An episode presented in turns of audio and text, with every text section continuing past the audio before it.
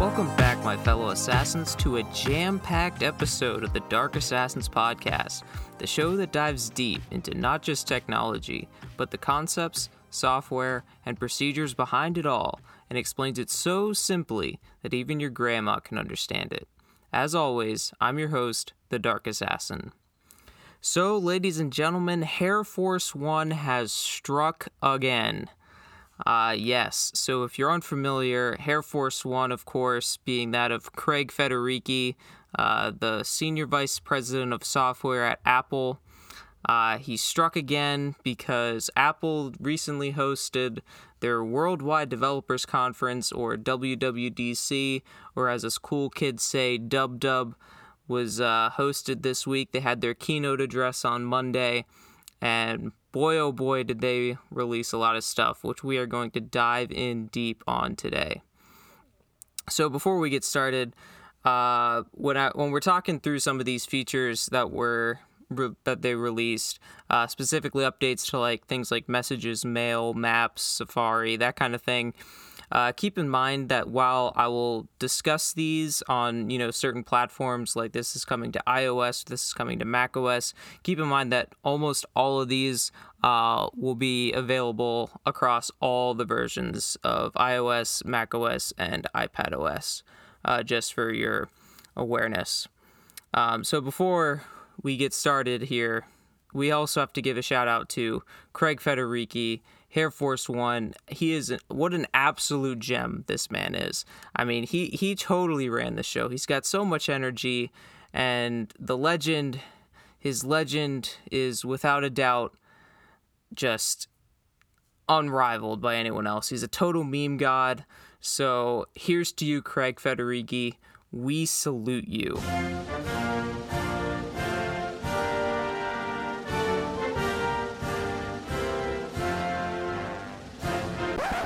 Okay, okay, but but for for real, let's actually let's actually get into this. So first up is iOS 16. So the biggest name feature here uh, is they re- completely redesigned the lock screen, which looks pretty great in my opinion. Um, so now you're able to personalize the lock screen. You can change styles and the fonts of the the time and the date.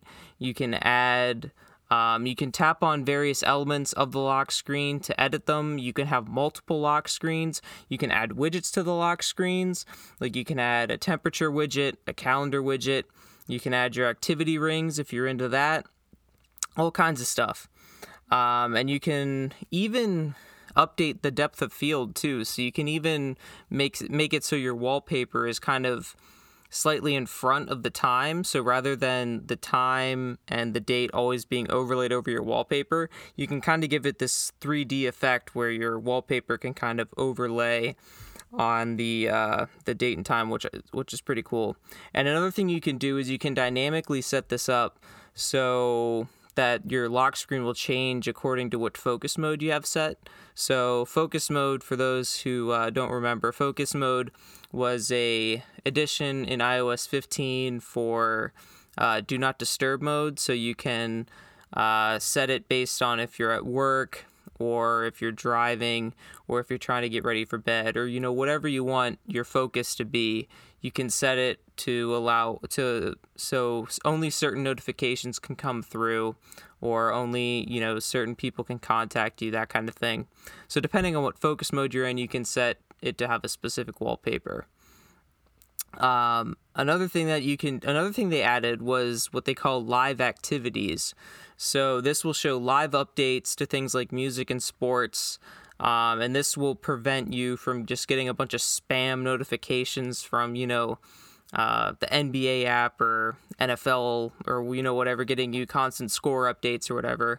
In this, what this allows it to do is rather than you know like i said a bunch of updates you'll just get one kind of banner notification at the bottom of the screen that you know will have a like you know an, a running clock of you know what the time left is and will auto update the scores for you which is pretty cool pretty handy.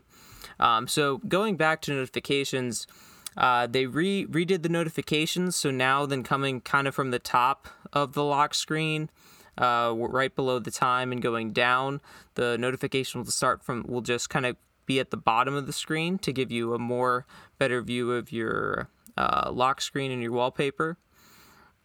And then another, moving on to other features they added, they added some more updates to iMessage. Um, so this, you can now edit messages you just sent.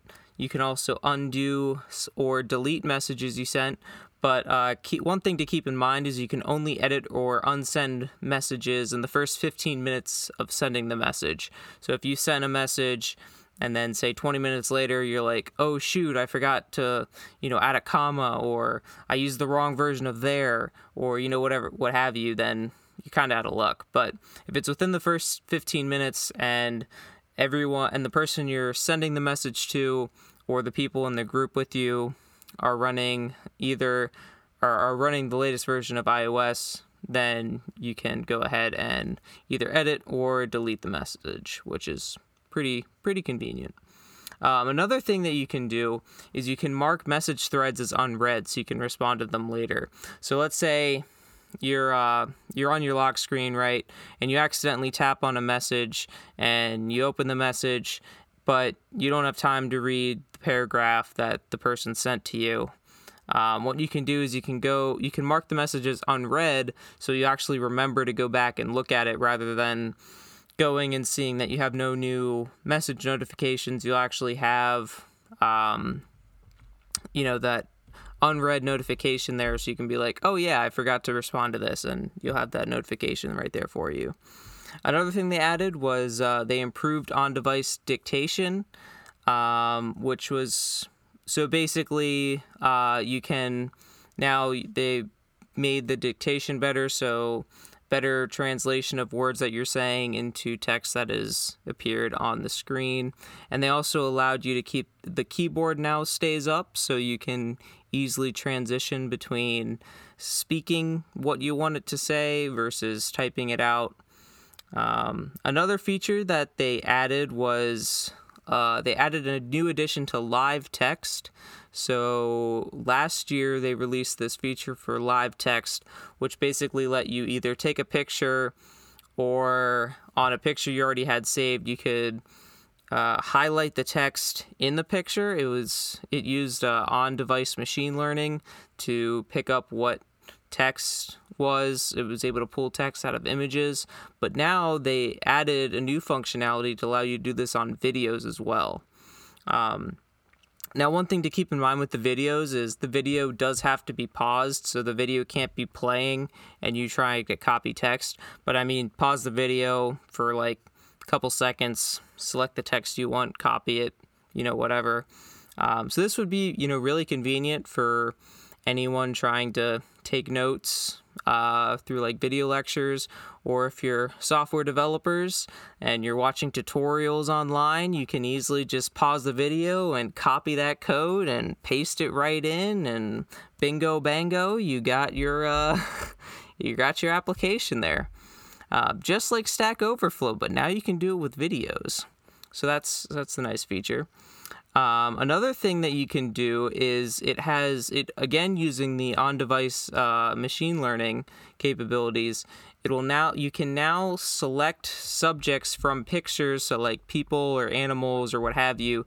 You can click on them in the picture, and through the magic of machine learning and artificial intelligence, it'll pop out that subject, so that person or dog or cat or whatever and then it'll allow you to copy it and you know drag it around to either other applications or drag it into messages or you know what have you. So essentially if depending on how good this feature ends up being gone are the days of the meme lords having to go into photoshop and you know manually trace around the images they want. Now you can just do it on device with machine learning and just click and good to go. So the meme production might be uh, greatly increased uh, with this new feature.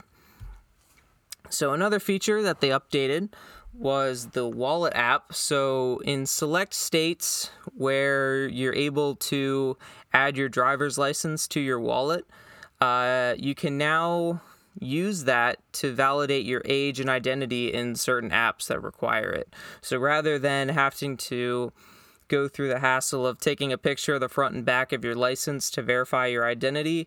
If you have your license set up inside the wallet app, you can just automatically um, use that to verify your identity and age uh, if they need it. Um, you also now have the ability to securely share keys if you're into that. Um, if you have your house key or your car key, I think I know they uh, recently. I think in I, iOS 15, I believe they came out with car keys for the wallet. I don't know how widespread that is now. I know it's only on like new cars, so probably not a ton of people have it. But if you do have keys to your house or your car saved in your wallet, you can now share those with people. Uh, pretty cool, I guess. Um, not my kind of thing, but you know, more power to you. Uh, you can now securely accept payments on the iPhone too. So if you want to charge someone something, you can just easily have them tap uh, on the iPhone and you can accept payments that way. Uh, and they also added this other feature called Apple Pay, like pay later. So basically, you can use Apple Pay to pay for uh, an item and then have you have the option to basically in the course of like four different installments with zero interest pay that um, whatever you bought. Um, I, I, guess if you if you're into that um, i feel like could potentially run into some issues with certain people but Again, uh, I am not a financial advisor, obviously, so you do what you want with your money. But here on the Dark Assassins podcast, we're just telling you the new features, and you can do with that what you will. So they made some, also made some updates to the Maps app. So they're adding new locations and cities for city experience. Um, so you're not if you're not familiar with what city experience is, aka if you don't live in a big city, uh, basically, it allows you to see like 3D models of different buildings and kind of give you a more immersive uh, feel into what the city is just by looking at the maps. So they brought new uh, cities and locations to that. Uh, they also added multi-stop routing for up to 15 stops. So if you wanna, if you're planning a planning a road trip, you can add up to 15 stops on the trip, and you can also on the trip itself, you can you know ask Siri to add a new stop on the trip if you like. Uh, you can also see how much your journey will cost using transit. So if you're a user of you know the public transit system through like you know the trains, metro, bus, you know whatever, you can see how much your uh, your fare will cost. So that's pretty handy. Um, they also added a what I think this this is pretty cool personally. They added a look around feature to map to MapKit, so developers can now allow users to look around. So, if you're familiar, most people are more familiar, I think, with Google's Street View, which basically allows you to, uh, you know, drag this little yellow guy like onto the road, and you can kind of get a 360 view of, you know, what the actual, you know, road looks like, all the buildings around it, that kind of thing. So, Apple recently came out with their basically their version of Street View so now they're adding this ability into MapKit, which is the API or the uh, application programming interface. So developers can, you know, pull this uh, capability into their apps. So, for example, you could think of, you know, an applica- an app like Zillow or some uh, some other, you know, app to allow you to do home search. Uh, you can look around the neighborhood and kind of see the house, you know, from the street. Um, another thing they brought to iOS 16 is the added more updates to sports, uh, specifically in the in the Apple News app. Um, you can now get live updates and live activities, and Apple News has a new sports section, so where you can follow all your favorite sport te- sports teams. Uh, from macOS and iPadOS last year, uh, they brought this new feature called Quick Notes, which basically allows you to drag from the bottom of the screen, you can create a quick note. That's now coming to the iPhone in iOS 16. Uh, now, for all of you on the iPhone that don't have an Apple Watch, you can now get the fitness app from the Apple Watch now on the iPhone for all users, so it's not solely an Apple Watch exclusive anymore. Um, Spotlight has been added to the bottom of the home screen, as well as some improvements to Spotlight, which we'll get into once we get to the Mac OS section. And they also added some new family sharing options. So anyone that has family member family set families that they have uh, family sharing set up, you can now share purchases and subscriptions with up to five family members uh, through the family sharing. Um, so if you have, you know, one any number of the Apple uh, subscriptions like Apple Music or iCloud or Apple One or Apple News Plus or Arcade Plus or you know whatever, uh, you can share that now with up to five family members.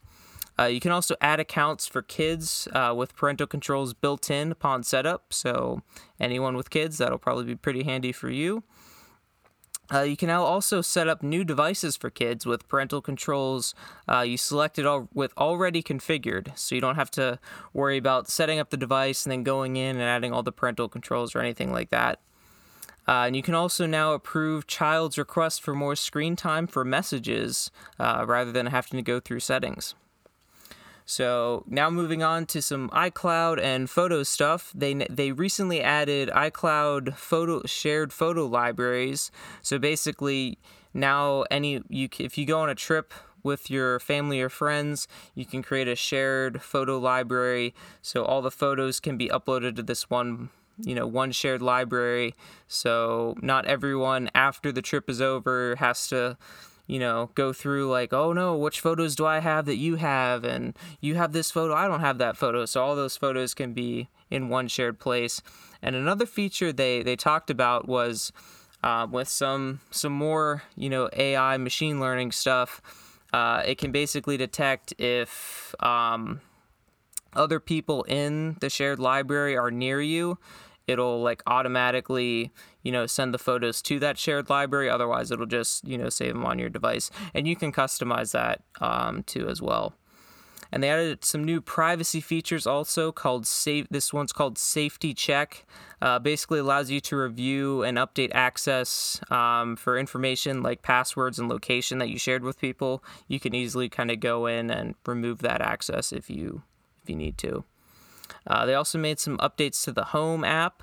Um, so if you're a smart home fanatic, you can now add new categories for. It now has the ability to add categories for smart home devices, and you can now display up to four cameras at once uh, in the Home app. And I believe you can you can swipe through your pages of cameras. So if you have multiple cameras that you use to monitor your house, you can view those there.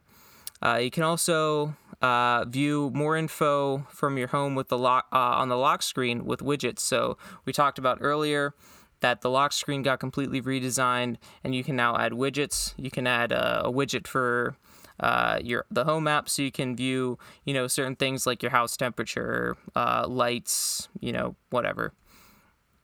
And then CarPlay also got redesigned, which this was a complete overhaul. Uh, so now it now it has the ability to integrate with car's hardware and change car settings like the radio, temperature, uh, inside the CarPlay app itself. So you don't need to go through the car's infotainment system or any of the car's uh, car's um, settings or whatever. Um, and it also can now power the car's instrument cluster too. So this can display things like your speed, RPM, uh, oil pressure, you know, that kind of thing. Um, and it, you can also, you know, customize the themes and gauges. It, it, it looks really cool. I highly encourage you to go onto Apple's website and check it out if you haven't uh, seen it uh, for yourself. The only thing that is kind of a bummer is it's only available for new cars. So if you have an older car with CarPlay, I don't believe you're going to get this uh, new update. Um, so you have to get a get a new car, unfortunately. Which it's I'm not sure how widespread it's going to be. Um, I don't believe they announced it yet. It sounds like this is going to be a thing coming in 2023. Um, so you have to stay tuned on that. So now the big question that everyone's asking. Well, I guess maybe you're not asking, but it, I I will have to say it is a sad day for iOS 16 because the iPhone 6s has finally lost support. It was going strong there. It really was. It was hanging in there. We thought it wasn't going to make it to iOS 14, and it did. We didn't think it there. We thought there was no chance in heck it could get to iOS 15, yet it did. but alas, it has fallen. I, the iPhone 6s is no longer supported, which also surprisingly, the iPhone 7 also lost support too, which was kind of interesting.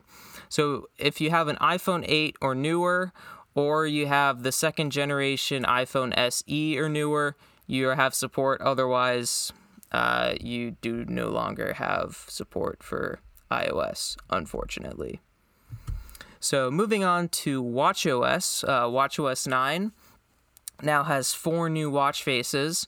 Uh, in my opinion, the most notable was this this astronomy watch face, which now displays current cloud cover across the world, which I think that's pretty pretty darn cool. Uh, you can add now there's uh, a new Siri UI and banner notifications, and you can discover and follow new podcasts on the watch, like the Dark Assassins podcast, like you're listening to right now. You can easily uh, follow follow that on your watch. Uh, they added added uh, some updates to the workout app um, with improvement to metrics. They added three new metrics for running: uh, vertical oscillation, stride length, and ground contact time. If you're into that, they also added a new feature which can automatically detect. Uh, if you're do, if you're into triathlons, it can automatically detect you know going you going between the different stages, so you don't have to manually uh, change that yourself. It'll be able to auto detect that for you. Um, it also added heart rate zones, so you can see you know where you are in the heart rate zones. If you're if you want to try to stay in a certain heart rate zone during your workout, you can see that, and you can also create custom workouts and workouts now too. So that's that's cool.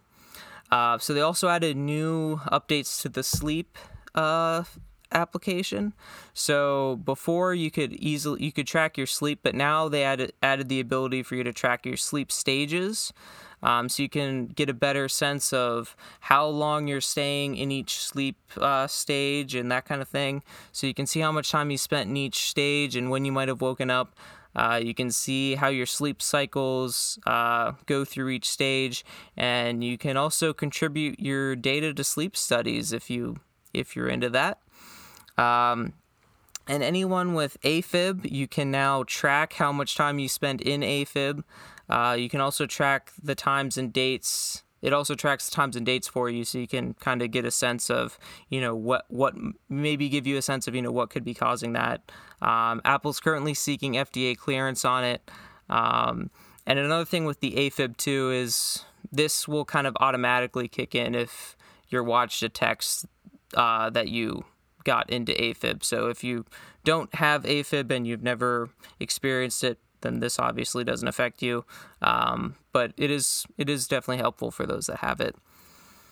Uh, another thing that they allowed you to do is uh, better track, able to track. You're now able to track your med- medications. Excuse me. Um, so you're able to track medications, vitamins, supplements. Um, you can also set reminders on when to take your medications. Um, you can also scan the label of the medication on your iPhone, and it'll automatically import the medication to your Apple Watch for you, so you don't have to manually type it out and find it. Um, so that's pretty handy. Um, you're now able to also view critical, serious, or moderate interactions for each medication. So, for instance, if the medication says it shouldn't be taken with alcohol, or you know what have you, you can see that in the in the app. And you can also invite uh, family members to share their health data if you're into that.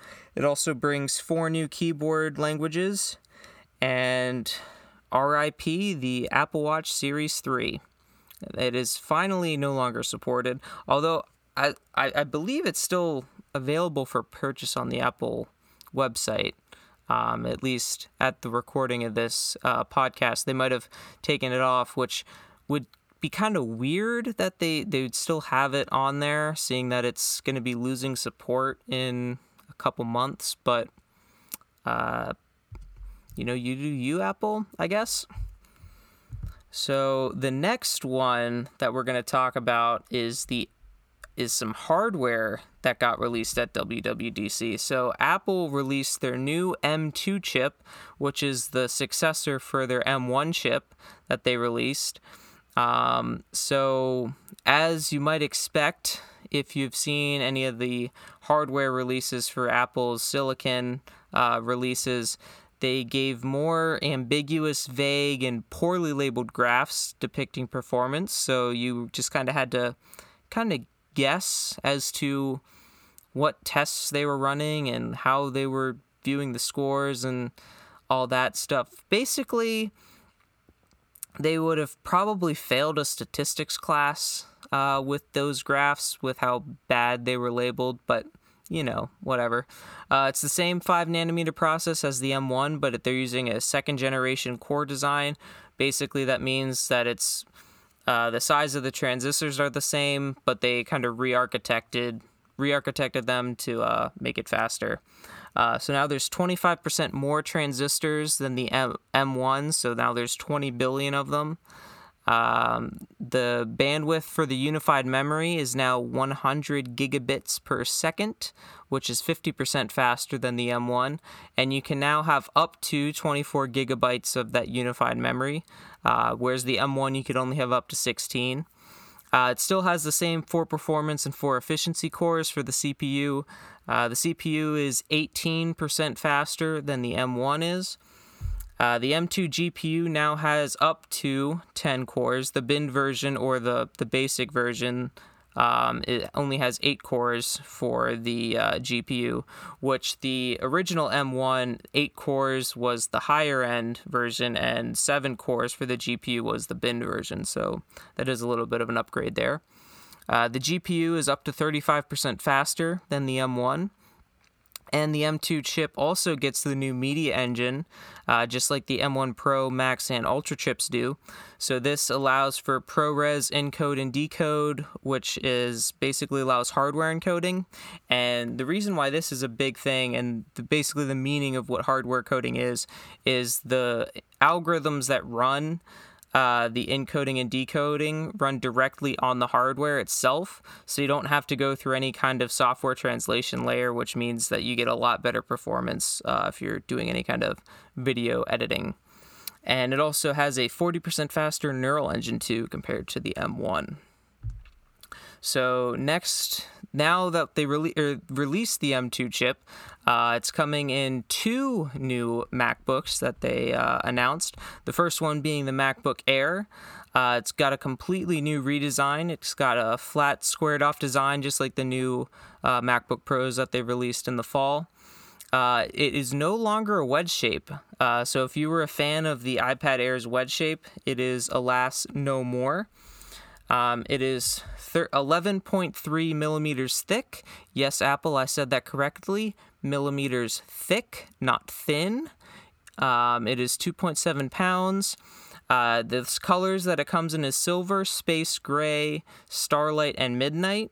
Which personally, I think the midnight looks pretty cool. It's like this. Uh, kind of black with a little bit of blue. So it's not quite a navy blue, but it's also not really a full black. Although, take that with a grain of salt. Go look at it for yourself since I am colorblind, so I could be completely wrong on that, but I think it looks cool. As far as the ports are concerned, uh, you get the new MagSafe port that came on the new MacBook Pros. Uh, you get two Thunderbolt ports, an audio headphone jack with uh, capability for high impedance headphones, and now the, the display also increased to 13.6 inches. Uh, it's also brighter. And now the display also has the notch, which came to the MacBook Pros, which houses just the webcam. Um, yeah. Uh, speaking of the webcam, it's a 1080p webcam, uh, and you also get a three mic array for better, better audio capture. And you also have improved speakers, and now you have spatial audio support too. Uh, the MacBook Air is still fanless. Uh, it comes with a compact power adapter with two USB C ports. Um, it, I should note, though, that it's optional for the base model, but it's standard on the higher tier model. Uh, you can also elect to get a fast char- a 67 watt fast charger that can charge you, according to Apple, 50% in 30 minutes. Uh, you get the same 18 hours of video playback for battery life on the new MacBook Air.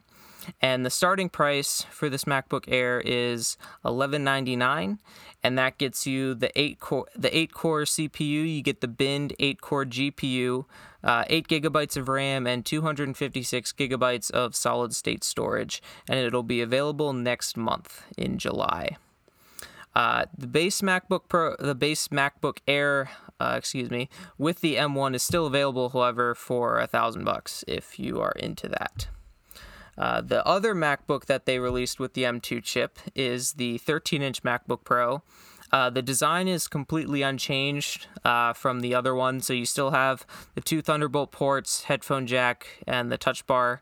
Uh, it's starting at thirteen hundred dollars, uh, but this time you get the the higher tier M2 chip. So you get the eight core CPU, ten core GPU, 8 gigabytes of RAM, 256 gigabyte solid state uh, drive. And that is also available next month in July. And this you get up to 20 hours of battery life, just like the previous model. So, the operating system powering this is, of course, Mac OS. And as the one and only Craig Federighi said, the crack marketing team, uh, they finally came to rest at Ventura. So that is the name for the new Mac OS, Mac OS Ventura. Uh, the big highlight feature that they uh, talked about was this thing called Stage Manager. So basically, it automatically re- rearranges the windows to the left side um, and only keeps the app you're currently working on in the center. So if you have a problem of having a bunch of windows open, uh, this can kind of help help you better organize them. Um, another thing you can do with the stage manager is you can select multiple apps and kind of group them into one stage, if you will, and then kind of cycle through them. Um, so, and then another thing, if you have, you know, multiple pages files or multiple uh, web browsers open of the of you know multiple Safari windows, it'll automatic group those together automatically. Although you can you know drag them out and put them into different groups. Um, and you can make you know a group with uh, a pages document that you're working on with a Safari browser um, and maybe a calculator or something, and you can have those grouped together. Um, and you can also click on the desktop to reveal reveal the desktop, so you can drag um, items from your desktop over to one of the stages into the windows to allow you to add files to say your email or to your uh, PowerPoint presentation or your Word document or you know whatever the case may be. Um, so they also added some updates to Spotlight, uh, so you now get better results. Um, so it now you can actually get actual web results from Spotlight, and you can also run shortcuts, start timers, and all that fun stuff. Uh, they also brought some new updates to Mail, so kind of like messages, you can now undo sends, um, but it should be noted that you can only undo the send within 10 seconds of sending the message. Um, I'm not sure how useful that'll be. I guess if you're really quick on the trigger, you can unsend it, but yeah, I'm not sure how how that'll work for most people. But uh, you can also schedule uh, messages to be sent at certain times, and you can also set reminders on messages to remind you at a certain time to come back to the message. Uh, they also improved search functionality um, to the, the Mail app as well. Um, and like I mentioned before, uh, with most of these features, this is also coming to iOS and iPad OS too. So they also made some updates to Safari, which is again coming to iOS and iPad OS. Um, so they added shared tab groups. So now you can share so they, they introduced tab groups back in iOS 15, which allowed you to kind of group your tabs together. So now you can share one of those groups uh, with a group of people or multiple people, and you can see, you know, uh, who's in what tab. So if you're kind of working on a collaborative project, this could be helpful. So you can all have, you know, the same tabs open and that kind of thing. Uh, they also added this new feature called passkeys uh, which uses cryptographic techniques and biometrics on device to authenticate new passkeys. So essentially, trying to get rid of passwords, um, which personally I think trying to go away from passwords is a good thing because passwords are with how many people have to remember they're just using the same password and more often than not some people are good and they have different passwords and use very complex passwords um, but definitely going to a passwordless future is definitely the future. Um, so uh, they only exist on your device, which is kind of the key to the passkeys, and only one passkey is uh, made per application. Um, and it also can be available in your iCloud keychain. So if you have multiple devices with your iCloud keychain set up, you can create a passkey on your Mac, and it'll be available on your iPhone. Um, and this is they're also they also made this uh, cross-platform, so you will be able to use your passkeys um, on different devices that aren't Apple products, which is definitely a definitely a plus. Uh, they also added uh, some new continuity features. So they have they previously they had features like handoff, uh, which allowed you to you know copy text from say your iPhone and paste it on your Mac and vice versa. So they added they uh, extended this to FaceTime. So now you can, ex- for example, you can now accept a call on your iPhone, say on your way home from work or whatever. And then once you get to your desk uh, back at your house, if you have your Mac there, you'll get a little pop up notification. Uh, that'll be like, do you want to, you know, switch the FaceTime over to your Mac? So you can then, you know, switch the FaceTime over to your Mac. Or, like I said, you could have the FaceTime call on your Mac and then say you have to get up to, you know, go somewhere. You can then switch the FaceTime call over to your iPhone. Um, but probably the biggest feature is now you can use your iPhone's rear camera as your webcam on your Mac. So if your iPhone is close enough to the Mac, it'll recognize it and use it as the webcam, which is, I don't know how they did that, but it's pretty cool. So now you can have center stage and portrait mode capability on all Macs, whereas before that was basically non-existent, except I think on the, uh, I think it was the the studio display that they launched had center stage capability. Um, but now you can have it on any Mac you want. Um, and they also have this other new feature called Desk View, which allows your, which uses your iPhone's wide-angle lens to view your desk, which is kind of mind-boggling if you think about it, because your iPhone's camera will be pointed directly at you yet it can, you know, basically appear as though it's a top down shot while also having a camera on you. So that's that's pretty cool. Uh, and they also redesigned uh, the system settings, so now it's a sidebar rather than the multiple rows of settings. Um, and probably the worst news about macOS is the support for it. So all Macs before 2017 are no longer supported, and only MacBook Airs and Mac Minis from 2018 and newer are supported. So if you have a MacBook Air that's older than 2018, no dice. Um, and then I guess it should be noted that if you have one of the new Mac Pros from 2019, those are still supported. All other versions are unsupported. So, moving on to iPad OS 16. So, it gets pretty much all the same features from iOS and macOS. And finally, it gets full external display support. If you have an M1 Mac or uh, iPad, rather, if you don't have an M1 uh, an M1 iPad, then you don't get the full uh, external display support. Uh, but in other news, the weather app is finally coming to the iPad, which is kind of about time. Um, and they also added WeatherKit, uh, which is their API to allow developers to integrate weather into their own apps if they want. Um, they also added this new feature, which is also coming to iOS and macOS called Freeform. Um, which basically allows you to work collaboratively uh, to plan projects, brainstorm ideas, um, draw with friends, you know, just be creative. Uh, you can share files, insert web links, documents, videos, audio, all that good stuff. Uh, you can invite others to join, and you can see their changes in real time. Uh, so it's basically like this big collaborative suite. Um, and I believe this is going to be coming later in the iOS and iPad OS 16 development. So, not going to be when it first comes out, probably you know, maybe around the winter time, if I had to guess, maybe early spring. Um, so now you can also play games together with SharePlay.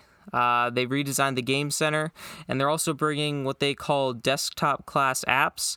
So you can now have undo and redo across the system.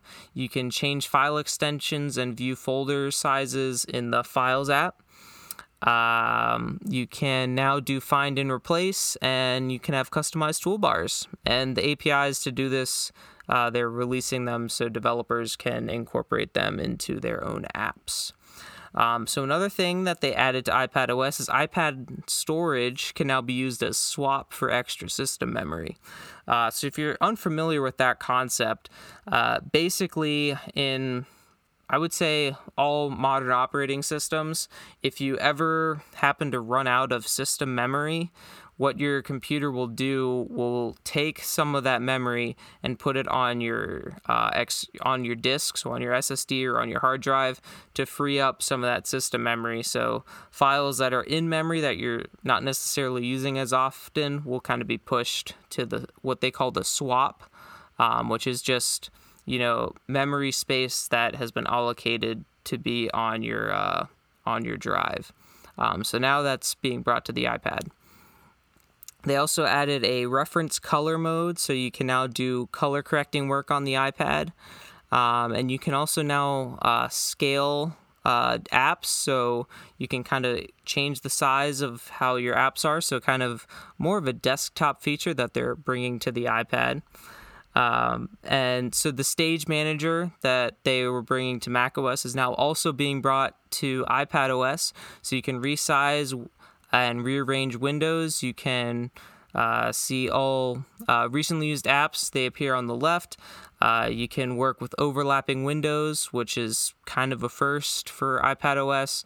And the wallpaper now fills the full display uh, on external displays, of course, if assuming you're running a uh, an iPad with an M1 chip. Um, and you can now have up to 34 windows or kind of eight um, of the the stage manager groups uh, between uh, running simultaneously between the external display and on the iPad, and you can also drag and drop things across uh, from the iPad to the external display. Um, so as far as support for iPad OS 16, any iPad Pro is supported. Um, iPad Airs that are third generation or newer are supported. Uh, the, just the standard iPad fifth gen or newer is supported, and iPad Minis fifth gen or newer is also supported. So if you're interested in getting a first-hand look at any of these, developer betas are available now. Um, betas for the general public are available in July, and all OSs will be available in the fall. So let's kind of get into my thoughts on this. So, first off, hands down, star of the show, Craig Federighi. I mean, he, he kind of carried the performance. I mean, every time I see an Apple event with Craig in it, it it's it's just an it's just such a great experience. Um, he's so good, uh, such a good presenter, and just his antics are hilarious and so good. Um, but you know, kind of more specific to the event. Um, it was very well executed, um, as older virtual be- events have been. Um, the lock screen features definitely super cool. Um, kind of interested to get my hands on that and play around with that. Um, and the ability to use an iPhone as the webcam for your Mac is is pretty great. Um, since unless you're rocking like one of the new uh, Macs, which even if you're using a fairly new one, you probably still only have a 720p webcam. Um, so it's it's it's definitely really nice to be able to have that ability uh, to use your iPhone's fantastic camera uh, as your webcam. And the going on that topic of for like FaceTime and stuff, the ability to switch between your iPhone, Mac, and iPad for FaceTime calls is definitely a, a very, very nice feature. Um, but some things that I didn't necessarily care too much about, like why in the world are they putting notches on their laptops? Like, Apple, what are you doing? you have plenty of space in that top bezel that you can easily fit the camera in. You don't need a notch. It looks terrible. Like, I could understand it maybe if you had actual features in the notch, but it's just the webcam. It's not even like the iPhones where you have all kinds of other sensors in there. It's just the webcam. You don't need a notch. Get rid of it. It looks terrible. Um, that being said, though, I, I do think the, the, the new design as a whole, aside from the notch for the MacBook Air, does look pretty pretty good in my opinion. Uh, it's really thin. Um, I like that they added the MagSafe back. That that was pretty cool. Um, I, I kind of touched on this um, earlier, but the ambiguous graphs, Apple, you need you need to stop that. Um, like stop leaving us guessing as to what the real numbers are. Just just flat out tell us what tests you did, what the numbers were, rather than, you know, people pretty much guessing, trying to verify your claims until they actually get their hands on the devices and be like, "Oh, well, you know, Apple's right in this test if they if you run this specific test, but if you know you run this one, you get different results." So they they they need to, you know, better do a better job of uh, defining their metrics and that kind of thing, which I know they're not going to do, but you know, it'd, it'd be cool if they did. Um, as far as the car CarPlay though, go moving on to another topic, CarPlay that looked incredible. like, I know I mentioned this uh, when we talked about it, but if you have not seen uh, what the CarPlay design looks like, uh, go check it out since it looks it looks fantastic. Uh, but like I mentioned, it is kind of a bummer that it's only available on new cars, and those cars aren't even going to be announced till 2023 anyway. Um, so that's a little bit of a bummer. Um, these like I, and moving on to another thing, the uh, the astronomy background on the Apple Apple Watch. I don't personally have an Apple Watch, but that astronomy background with the changing cloud cover looked freaking awesome. That was really cool. Um, and I, I can't really say much about the Apple Watch features since I don't have an Apple Watch, so I don't really use any Apple Watch features. Um, but then going back to some Mac stuff, uh, I don't understand. Oh, I guess speaking of the Macs, uh, we didn't even talk about. Oh yeah, we did talk about support. My bad. Uh, but I I don't understand why they. Well, actually, I do understand. Uh, they're trying to kill off Intel as quick as possible is the real reason. But I don't understand why they drop support for so many capable Macs. Like currently, I'm recording this podcast on a uh, 2015 15 inch MacBook Pro. This thing is more than capable to run the latest version of Mac OS. Like, I'm sorry, if you think a 2017 12 inch MacBook can run the latest version of Mac OS, I mean, those things are garbage. Like, garbage time performance. Those things are terrible. Uh, and you're telling me that that's supported, but my 15 inch MacBook Pro isn't supported. My, my computer will blow that thing out of the water in any metric you want to run. Like I, I get it. They're trying to kill off, you know, the Intel uh, supported Macs and get everyone over to Apple Silicon. So I, I understand why they're doing it, but at the same time, you're supporting laptops that aren't nearly as powerful as some of the laptops you're dropping support for, which doesn't really make any sense uh, from a from a usability perspective, I guess, since obviously if you know older computers can run it fine why would you drop support? Mainly it's to get you know people to switch and upgrade and all that stuff. So i understand you know why they're doing it but at the same time you know if you think if anyone in their right mind thinks that like a 2017 13 inch macbook pro or a 2018 macbook air or especially the 12 inch MacBooks that they're still supporting for some dumb reason are able to run, you know, macOS Ventura, but the 2015s and 2016 laptops can't. Uh, specifically, the MacBook Pros can't. They're, you're out of your mind because I know for a fact that they can. Um, so, helpful tip um, if you are in the case like me, where your laptop or desktop or whatever you're running is no longer supported for macOS Ventura, uh, I cannot confirm, but I am fairly certain that the uh, Open Core Legacy Patcher project will uh, add support uh, for all the devices that are losing support now. So you should still be able to upgrade. You'll just kind of have to jump through a couple hoops uh, to get onto the latest version. But I but don't fret. I feel like you will most likely be able to uh, if you want to. So if that's I think pretty much just going to wrap it up for this episode. Uh, if you enjoyed it, I please ask that you would uh, give it a like and a rating and a review.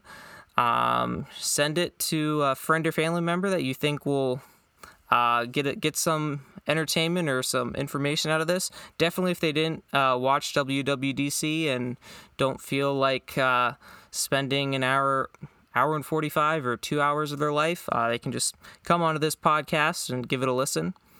Uh, so that's going to do it for me in this episode of the Dark Assassins podcast. Until next time, my fellow assassins, remember bull nothing equals true. If action not equal to null, return true. I'll see you next time on the Dark Assassins podcast.